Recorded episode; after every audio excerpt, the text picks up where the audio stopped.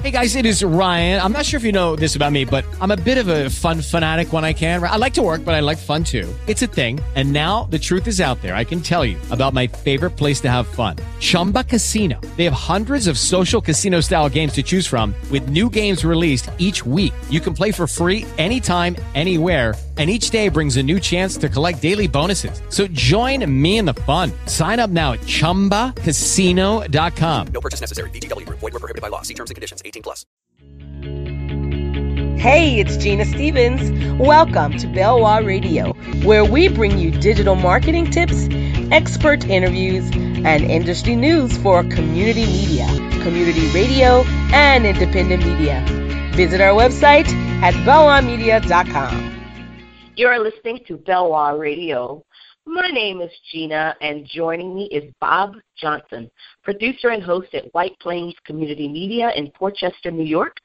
Bob hosts a TV program on White Plains Community Media called Westchester County Roundup. He also hosts monthly radio hosts a monthly radio program on WPKN Radio called Second Saturday Magazine. Wow, I really stumbled over that one, but uh, it's because the air here is so dry. I'm in Wisconsin. You're in New York, so you get that. But the air here is so dry that I was coughing a lot before I got on the phone with you. So I started. You can't cough through the whole thing, so you have to chew some gum, drink a lot of water. So I'm chewing yeah. gum, and so that was the problem there. But um, before we started talk, before we started recording, um, I wanted to kind of get a feel for what was going to be really kind of the meat and potatoes of what we were going to talk about because I like to kind of keep these shows really short because as you know, you've been doing podcasting for a while. Um, people stop listening at a certain point.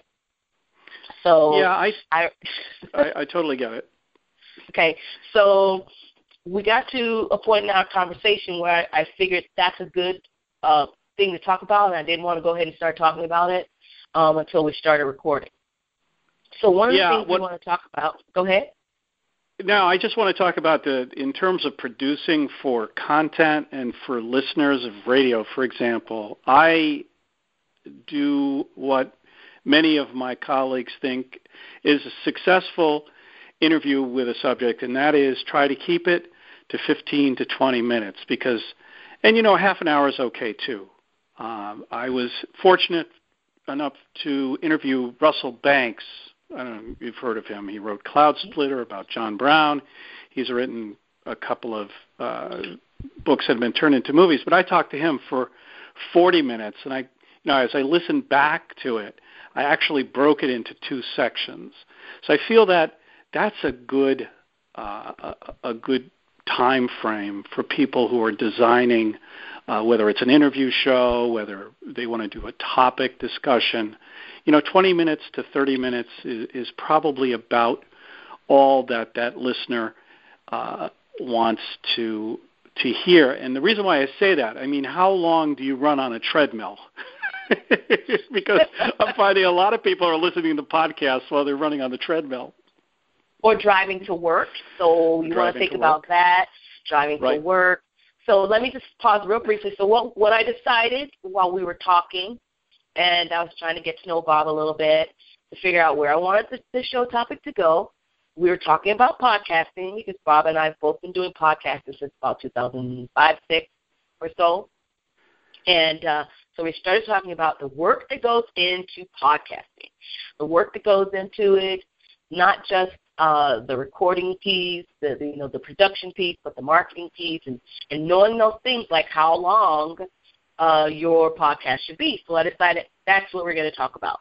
So Bob and I are going to talk to you guys about content um, production as it relates to podcasting, and maybe we'll talk about other things if Bob feels it's necessary to kind of throw that out there if we can get it in within the time frame that Bob and I have thought. Bob and I think is the right amount of time to talk in a podcast. So let's talk a little bit about uh, one of the things that I always found to be difficult was finding people to interview for a podcast. That's one of those things that's always difficult. And the let me let me rephrase that. Finding people who are willing to be interviewed because a lot of times people are really shy about being on a podcast or finding people who interview well. What what do you think, Bob? Well, you know, I have since I have a long history in broadcast. Uh, it, it seems that people come to me uh, at this point in in my span of, of dealing with uh, you know on air radio and, and recently TV. However, when I started doing the TV show, I did have to procure uh, my guests, and one of the things that I thought about being as a as a persona, as a talk show persona, was to be open to almost anything. Uh, if you're a singer songwriter and you want to come on my show, hey, come on in. If you're an author, you want to come in my show, come on in. So I was very eclectic. I did not, uh, you know, for for many years I did zero in on author interviews. So I did that for a long time. So I managed to hook up with a couple of publishing companies. I, I contacted uh, some publicists. Uh, I have to give a shout out to my friends at Open Book who work with Penguin, who's one of the largest publishers around. I've got uh, you know uh, books coming from Hachette and from other major uh, publishing companies at this point. But I, I was very interested in, in interviewing authors because I was an avid reader, and I started reading in high school. And I just loved books, so uh, it was just a natural for my personality to talk to people that that write, and I love talking to writers and um, and then you know singer songwriters too who want to get who are just breaking in, who want to get uh, a little bit known. Uh, will come into my show, come onto my show, whether we do radio or TV, and um, you know we'll sit down and we'll have a conversation. And it's kind of nice because I kind of think of my program as more of a conversation than an interview. Uh, yeah, I do prepare questions, but a lot of times I just, you know, as I after I prepare the questions, the conversation goes into different, you know, different places. So yeah, I, uh, I know. It's, it's about like being it's, relaxed, right? It's about being relaxed. Yeah, and and I'll have people when I did my show for eight years. In the beginning, and that, this is what people will learn when you're doing podcasts. In the beginning, you're going to have a difficult time finding people who want to be on your podcast. That's how it is. You're a new podcast. They're like, oh, you know, you're new. Do you have a, you know, do you have an audience yet? What are you going to do with the show? Are you marketing it? Are you just going to do a podcast store on your website? You're not going to do anything with it. What am I going to get out of it? That's kind of what the attitude people have when you're first starting a podcast. Once you get it up and running, your inbox is going to be so full of not just the people themselves who want to be on your show, but their PR agency. So you're going to have a, you're going to land on the list of all these PR agencies who want to have people on your show. What will happen though is you'll have a lot of people who want to be on your show. They'll say, "Can you send me the questions ahead of time?" I hate doing that because to me it's not as much as the the conversation isn't as authentic. So I will prepare questions myself for where I what I want to ask, but I don't really like to hand those questions over to the person that I'm going to have on the show. If they ask, I'll give them to them because a lot of times they want to, they may have anxiety about being on the show and not knowing what to expect. So if that's the case, yes, I will give them to them without arguing, without any hesitation whatsoever. But if they don't ask, I won't give them the questions. Have you found that to be the case for you? Yes, as a matter of fact, a big yes. Uh, I have only in the past, you know, I've been doing this since 2000. I've been doing this interview program since 2005, so you know, 18 years now. I've found that very few will ask me for pre-set questions. I, I was really surprised. I had uh, some folks on the TV show a couple of weeks ago, and they asked me for some questions, and it was like, okay, that's cool. and I got a chance, and I sat down, you know, for about a half an hour, and I I just banged out some topics, really just some bullet points uh, of what what I thought that would be interesting to hear from them. Uh, and you know, I just did it that way, and then send it to them, and they were very. They felt more. They were comfortable. They had never done a TV show, you know, and the camera is on, and they want to be, you know, somewhat prepared. And I guess that goes for folks that are on the phone too, that are that are that are putting on a podcast it's sometimes better to feel prepared. However, with authors, and this is uh, something with authors, sometimes you'll get the, a set of questions from the publicist, uh, and sometimes, uh, most of the time, from my experience, is that the authors do not ask for for uh, a pre pre interview question. So yeah, yeah, authors don't ask for those. They typically and and you'll get a lot of authors. It doesn't really matter what kind of a radio show or podcast you do, you will get a lot of authors. Right. Who right. want to be on the show. So let's talk about content schedule. Sure. Um, that's one of the things that I will suggest that you do. Anybody, um, people in community media, community radio, independent media are already used to doing that. Those who are professionals already in that, in that, um, those who are already in that profession are used to doing those content schedules. At least they should be.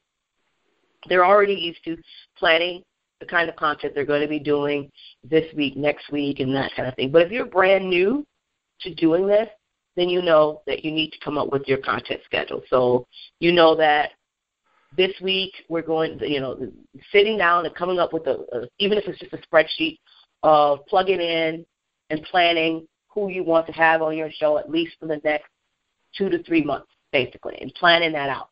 Is that that's what I started doing? Um, probably within the first two months. Instead of just saying, "Hey, I'm going to do this person, I'm going to have this person on," and just kind of doing shows randomly throughout the month or two, I eventually got to like saying our show's going to run on this day and this day at this time, so people can come to know exactly when to tune in. What did you right. do in the beginning? What did you do in the beginning? And then what did it? What, what did your content schedule look like in the beginning? And then what did it turn into as far as your podcast? Well, I'm I'm big into whiteboards, and and one of the things that I do is I uh, I, I have a stack of, you know, every every day I'm sitting home in the afternoon, I hear a plunk on my porch, and it's usually one or two books. And I kind of stack the unread books up in a pile, and then I wait for the emails. And then they come in and they say, hey, listen, can we schedule something with so and so in the next couple of months? And then I shoot them back an email and say, look, I've got an opening here, here, and here. Uh, what do you guys want to do? And as soon as they give me back a reply, I just copy and paste that into my calendar, and you know, uh, copy and paste it in my calendar, and then run it on a, a small. It doesn't have to be a big whiteboard, but on a small whiteboard, a calendar type whiteboard. You can get them at Staples, I think, or at at some of the office supply stores, and just you know, just write it in. You know, when what day you're scheduled, and and who you're going to talk with, and you know, kind of have sort of like, um, you know, deadlines for reading. Because for me, it's always been deadlines for reading. If I'm going to schedule, and, and I've done this, and it's been crazy, where I have nine authors to interview in one month, which means one show uh, of three hours with 20 minute interviews. I've actually done nine. Uh, I don't do that anymore, but uh, you know, sometimes I just would would be like, wow, okay, I got nine people. How did that happen? You know, it just came up mm-hmm. as a surprise. But most of the time, it's five. It's usually five live interviews, and then five interviews that I've pre-taped. So as long as you keep yourself organized, as a teacher, as I as I mentioned to you, you know, my main profession is teaching, and I teach theater and I teach science. So one of the things about being a teacher is that you have to be organized and you have to plan and you have to keep calendars and I find that uh, you know just by spending a little time planning, a lot of time reading for me, but a, a, a, you know just a little extra time planning really helps. Really helps keep keep yourself on on schedule and using calendars and whiteboards or or things like that to keep yourself organized is very handy. Definitely. Now, I, I you'd be surprised how many podcasters I've spoken to who don't necessarily have a schedule. They just kind of wing it. They just wing it, you know, because yeah.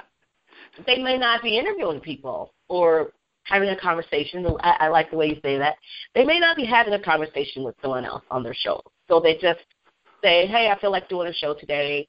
I feel like you know, and they just kind of do a show whenever they feel like doing a show, and you see these huge gaps. You know, you'll see that they haven't done a show. They'll do a show, and then three weeks later they'll do a show, and then two, they'll do two shows in a row, and then three months later they'll and so that's kind of how they do their podcast. But for right. me, podcasting is successful podcasts have the same thing in common with successful blogging, consistency. So that's yep. one of the things that I wanted to mention. Is make sure you set a uh, schedule, even if it's you say I'm just going to commit to one a week, whether it's a conversation with someone or whether you put together something on your own and it's just you or another colleague of yours just get on and do the podcast, but remain consistent and and your uh, because you want your listeners to know that they're going to hear from you at least once on once a week on this day at this time.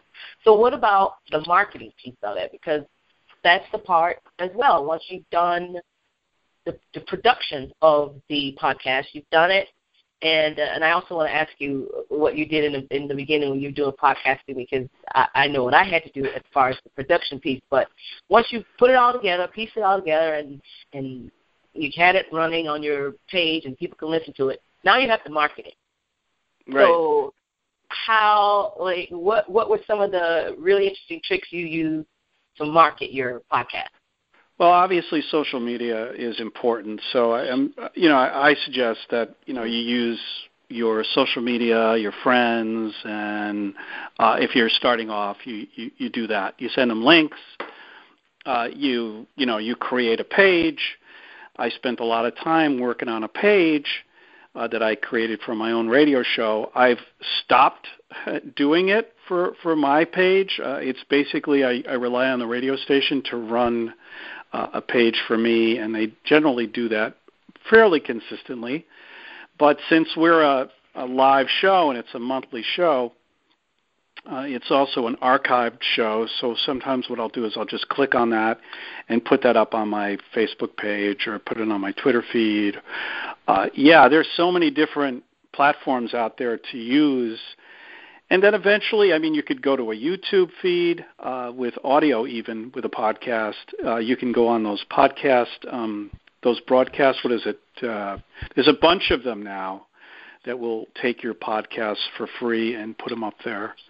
So okay. uh, I would I would start doing that and, and building some listenership, you know, and, and just showing doing doing doing the podcasts with the analyt, analytics that are associated with it, whether it's YouTube or or, or some of the other uh, podcast platforms, getting the analytics, and then demonstrating an increase in audience uh, is always good you know, and then you could show them show them around, and uh, hopefully other sites will pick you up. it's all about word of mouth in this business now in media. I'll um, speak to two things you just brought up. One of them is analytics. Yeah. As it relates to marketing. This is very, very important. So when I first started my radio show years back, called Sisters Talk Radio, you still find it on Blog Talk Radio. It's uh, Sisters Talk Radio, Blog Talk Radio Yep, I used to be on there too. yeah, I on Blog Talk you, Radio. I did I did that too. so if you um this this show is actually hosted on Blog Talk Radio. Oh, so um if you go to Sisters Talk Radio, Sisters Talk is one word, radio. Um, you'll see that those those episodes are still up. But what took that show to the next level were two things. One, I looked in my analytics, and I noticed that for a while I had been doing my shows, and they were kind of teetering along, doing okay. But then one day, I decided to have a conversation with someone. This person was doing the AIDS ride in Wisconsin, and it's a 300 mile AIDS ride where you basically they get on their bikes for four days. They ride their bikes for four days to raise money for the AIDS network in Wisconsin. That's what this ride was back then. And um, I interviewed, had a conversation with, actually, I wasn't interviewing her. I was actually having a conversation with this person. This person was my fiance at the time. So she and I were doing a conversation, and we're talking about the AIDS ride and kind of giving people an idea what the AIDS ride was and kind of bantering back and forth. And eventually it became a conversation just between, you know, us kind of bantering back and forth, having a time. And and then hey, don't forget to donate to the AIDS Right. I got done with we got done with that show and I checked my analytics like I always do. That show had triple the amount of listeners than any other show we'd ever had. Triple the amount of listeners, triple the amount of shares, triple the amount of engagement. And I said to her, we've got something going on here. They people I said, let's try this again. So for the next three or four episodes, it was just me and her bantering, talking about various things. The next thing I knew, I realized this is something people want to hear. So we started these episodes where the two of us just bantered, and it became a separate thing that we did. So there were the interviews, and then there was the bantering between me and her. Completely started to grow the show. So if you pay attention to your analytics and you watch what episodes actually have the most views and the most shares and the most engagement, rinse, repeat. The second thing I noticed that helped grow the show was I got my first celebrity interview, and from there, I could get more. So you get your first celebrity interview, and then they promote you and they link to that show on their social media and whatever. And the next thing you know, you don't have a problem whatsoever with getting others. You can get the others. And the thing I learned from that is if you can get people who love to talk about themselves on social media, get them to be on your show, record that show. Hey, here's the link to your show. Feel free to share it. They share it. Next thing you know, they're promoting you, and your show views grow, your listening grows, your clicks, your engagement, all that grows. So those are two tips that I give people as far as marketing. Pay attention to your analytics and start to get to a point where you are very careful, not careful, strategic in who you right. choose to interview. You really want to Something- find people who go ahead. Oh no, no. I was just going to say something very similar happened to me when I had the Rasmussen guy on uh, in 2008 on Blog Talk Radio. I hadn't had him on any other sh- platform, but I was talking to the Rasmussen poll right before Obama got elected, and I noticed um, my, you know, watching the analytics, I noticed that shot up. I I quadrupled my listeners because it was right around the election.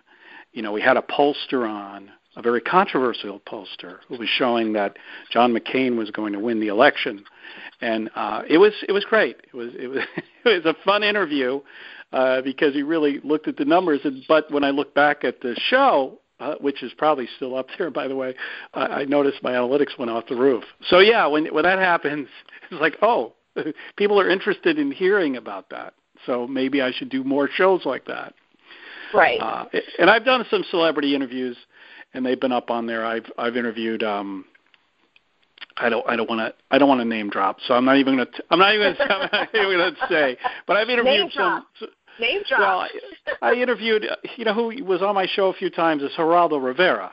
I interviewed him a couple a couple of times about his books and stuff, and I kind of, uh, you know, the show the shows did pretty well. Um, there were there were a few others too. I, I did, um, and that I can't think off the top of my head, but a few others that had, Now, that, had, that helped. What people what people who are doing podcasts also should understand is that's your that's one of your marketing pieces as well. If you've had people like a Geraldo Rivera, or for myself, I've had Laverne Cox from Orange is the Yeah. New Black on my show. Mhm. So if you've That's great. had people like that on your show, what you want to do is when you pitch your show to to other people you want to have on, you send out email, especially if it's someone you really want to pull on pull to your show and have them on who hasn't actually asked to be on yet. So you send them the email and you say, Hey, these are the people I've had on and you link to those those episodes and say, Hey, these are the people I've had on you can get them on very easily. Also, when you're marketing the show and you're marketing pieces, you want to put that on there, and it gives the show a little bit more legitimacy. And I know that that sounds really uh, snobby, but when you're trying to grow a radio show and get more listeners, you want to show that you've had certain types of people on there, or else people just kind of scroll through and they don't even bother to stop to listen because they feel like you know, this is either a new show that hasn't grown an audience yet, or Mhm. nobody's listening to that show, and if nobody's listening to it, then why should I listen to it? You know, that's kind of how it works. Um, Right. So when it comes to your marketing piece, you want to come up with as many creative ways to market your show as possible, or you're going to get started. You're going to get about three months in, maybe, and you're going to say, "This isn't working. I don't know why, why I'm doing this. You know, I've put a lot of effort into this already, and I really don't want to do this anymore." So, let's. Did you have anything else to add about marketing the content at all? Oh no, no. I just uh, I, I was just thinking of dropping some more names. I had Paul Reiser on. You remember Mad About Mad About You or Mad About Me? Oh my God, you're was. so aging yourself. Yeah, uh, I had him so on my I, show, though. but he was doing he was doing a uh, he was doing a revival of his comedy, of his stand up comedy. And uh, Paula Poundstone, I've had on my show. I mean, there's oh a there's a there's a few there's a few that you know if you look to see who's coming into your a- neighborhood. I mean, if you're you know if you're in a city like Cincinnati and and maybe Bill Maher is coming in or or or, or somebody you know like a Paula Poundstone, uh, you can contact their agents and say, look, uh, I'm doing a podcast. I'm in Cincinnati. Paula's coming to Cincinnati. Uh, could we t- spend 10 or 15 minutes on the phone? And from what I'm finding out is that if you're flexible with your timing and and and, and such, um, you know, people will come on and promote their show. Uh, so, a band, uh, you know, bands come in the area. You know, again, there's a there's a lot of opportunities if you and you go to their web page and they'll say you know, contact their booking agent. You know, just say, hey, look, I I see you're coming into town. Uh, you know, why don't why don't we have a quick chat? You know so you can you can build by just pursuing some of these interviews too. Uh, you know Right. if you, if, if you especially if you're new you're going to have to pursue uh, that's that's one thing that I've learned. Uh, now I don't have to pursue so much, but I'm really not looking for anything, you know, anything special these days. I just like doing what I'm doing, whether it's, you know, talking to B and C authors or or interviewing bands that are just coming into the scene, uh, singer songwriters that are just coming on the scene. I enjoy doing that because I, I like talking to people. I really don't have a, Right. a preference. If you're not a celebrity, it's like okay, I can still talk to you. Exactly, and and um, I'm not. We're not definitely not suggesting that you turn your show into some kind of a, you know, celebrity pit stop or anything like that. Right, what we're right. suggesting is if you are looking for ways, other ways to market your show, right, right, um, exactly. in addition to your social media, you know, that kind of thing, that ideas like that, you know, bringing on celebrities who are definitely going to post about the fact that they were on your show. They're going to link to it. Or not just celebrities, but you've got influencers. So you've got, you know, looking for influencers who would fit in as, you know, as great um, topics. And thought leaders. Exactly. Them thought, that. thought thought leaders, leaders. influencers. Not just no actually i would say more influencers because a thought leader Yes. would not necessarily be someone who um i think thought leader and influencer are probably two different things. I personally don't really like the word influencer. I would use the word thought leader for myself. Um but an influencer would be more of someone who is they have the ability to um, get the engagement on your content going I'm not interested in doing that, although um, I know that I can do that for people. I'm just not interested in that. I'm more interested in providing, you know, articles and content that helps people learn how to get their job done. Influencers are people who typically, um, what's the best word way to put it? Influencers are typically people who like to try to convince people to do things. I'm more of someone who wants to provide informative information, informative stuff, information, so that people can get their job done. That's really more of who I consider my, myself to be. Um, so let's talk a little bit more about monetizing. A lot of community media centers, community radio, they're trying to figure out ways to um, generate revenue. And I know that you can't sell advertising. Um, community media can't sell advertising. However, Right. There are ways that you can monetize your podcast without selling advertising. Has there been a way that your um, community media has been able to monetize at all uh, without selling advertising?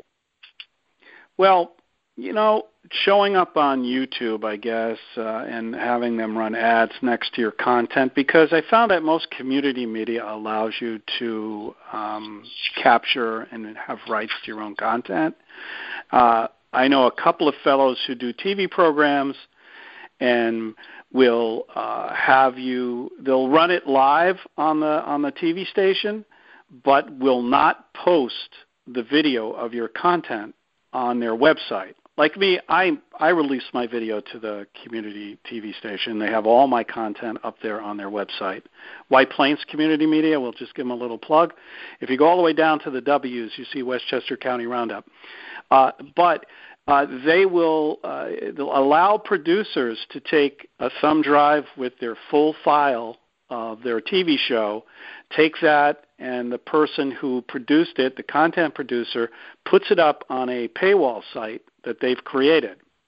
So if you enjoy the interviews of of Joe Smith, you can go to Joe Smith's website. You can download his content, maybe for a dollar uh, subscription a month uh, some of them are as low as, you know, a, a dollar a month. Some are five dollars a month. But I've seen people do that and put a paywall up there, and they'll also allow uh, advertisers to come in and run ads. And depending on on the clicks, or just have a side ad, you know, when the screen first comes up. Uh, not necessarily running a commercial, but running a side ad, uh, a banner ad, or something, allowing that to happen so that their subscribers see it. So one way to do it is to is to um, gather your content. It's yours, and publish it uh, however you want to publish it, whether it's through a paywall, up on a YouTube, up on one of these Blog Talk Radio sites, uh, or wh- whatever whatever um, uh, platform is running your media. I mean, there are, there are ways to doing it and, and monetizing. Now, um, one of the ways I monetized mine was through Blog Talk Radio's revenue sharing. Mm-hmm. Um, with Blog Talk Radio's revenue sharing, you basically earn a portion of their ad sales. So if you host your show on Blog Talk Radio, you can earn a part of the revenue. Now, you don't have to record the show live on Blog Talk Radio to do that.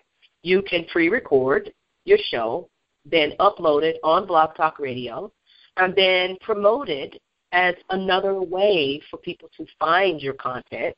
And then if people find your content there and they listen to it, then you get a part of the revenue.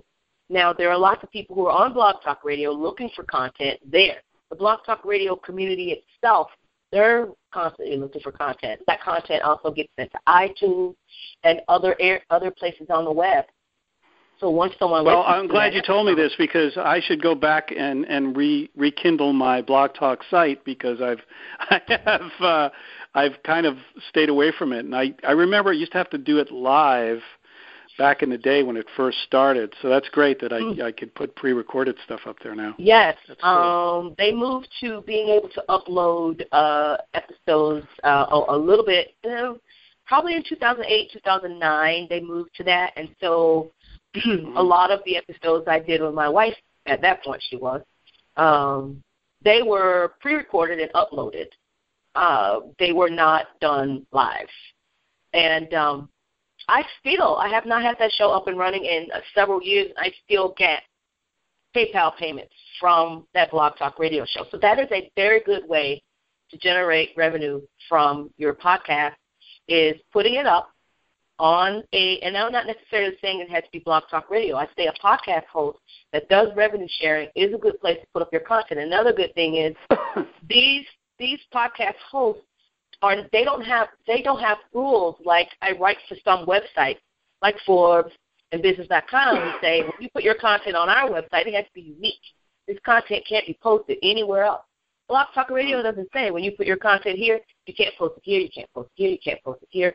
So if you can find as many re- uh, revenue sharing websites as you can find, revenue sharing podcast hosts as you can find, put your content up on those podcast podcast host. You can start. It's a set it and forget it type format. You upload the podcast, and they're there, and they're always going to be there unless the site goes away. So you constantly generate revenue as long as someone is listening to the episode. So, like I said, I haven't recorded a radio. I haven't recorded a podcast on Sister Talk Radio in probably five years, but I still receive PayPal payments from that radio show because people are still listening to it. So that's, that's cool. one way to generate revenue. Um, same with your YouTube. I mean, you put those podcasts up, as YouTube videos. You don't necessarily just because it's a podcast doesn't mean you can't put it on YouTube. So you put them up, and you generate revenue as long as they're up and running, and it's constant revenue that's coming in on a five, six, seven year old podcast. So yeah. keep in mind that revenue sharing is one way you can monetize your podcast. That's great. Now, uh, just one caveat there, just so I can share with folks. I mean, we were running my TV show up on YouTube, and YouTube kept taking it down because what I had done, and this is, I went through the whole process of getting uh, copyrighted material okayed by the artist. I have it on file. I did all of that, and they still kept taking my um, my my uh, podcast down, my vo- my my video cast, my vlog.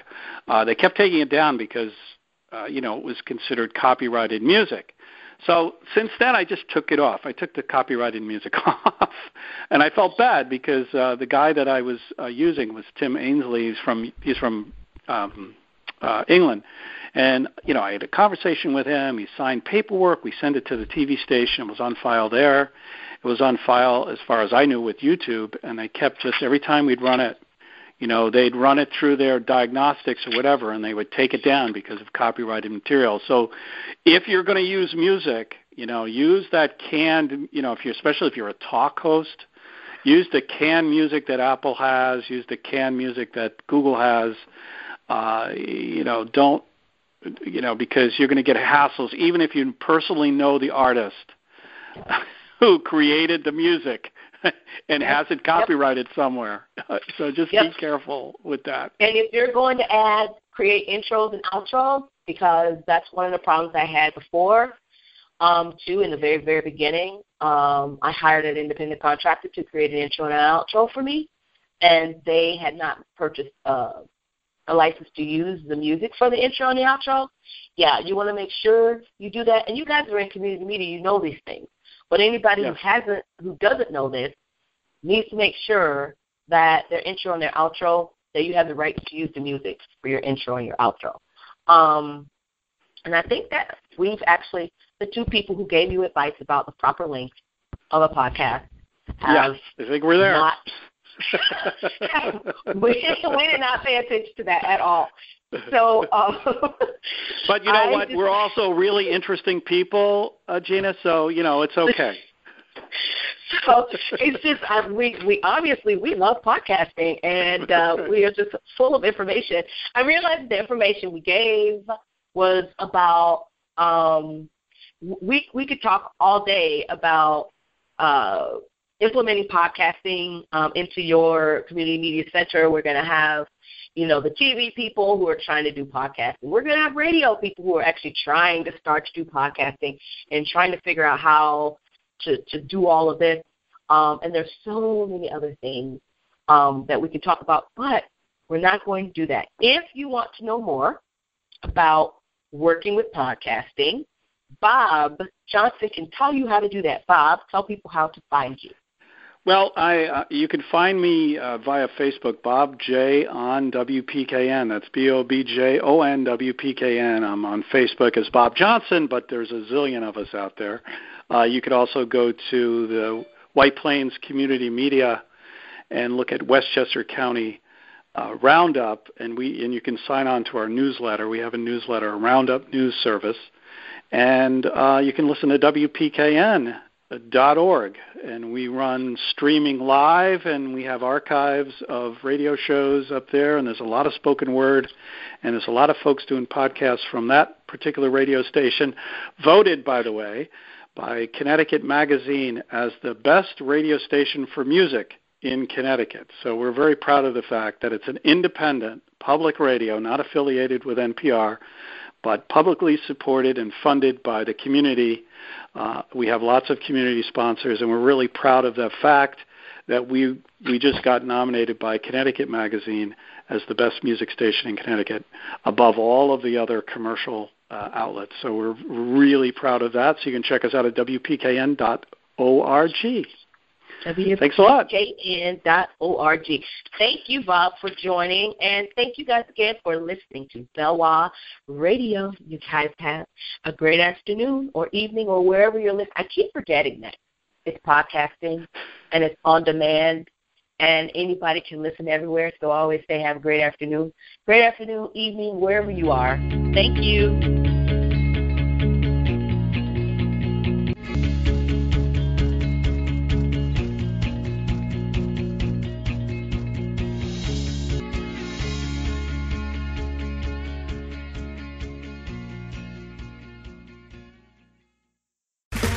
Okay, round two. Name something that's not boring. A laundry? Ooh, a book club. Computer solitaire, huh? Ah, oh, sorry, we were looking for Chumba Casino. That's right. ChumbaCasino.com has over 100 casino style games. Join today and play for free for your chance to redeem some serious prizes. ChumbaCasino.com. No purchase necessary. Full prohibited by law. 18 plus terms and conditions apply. See website for details.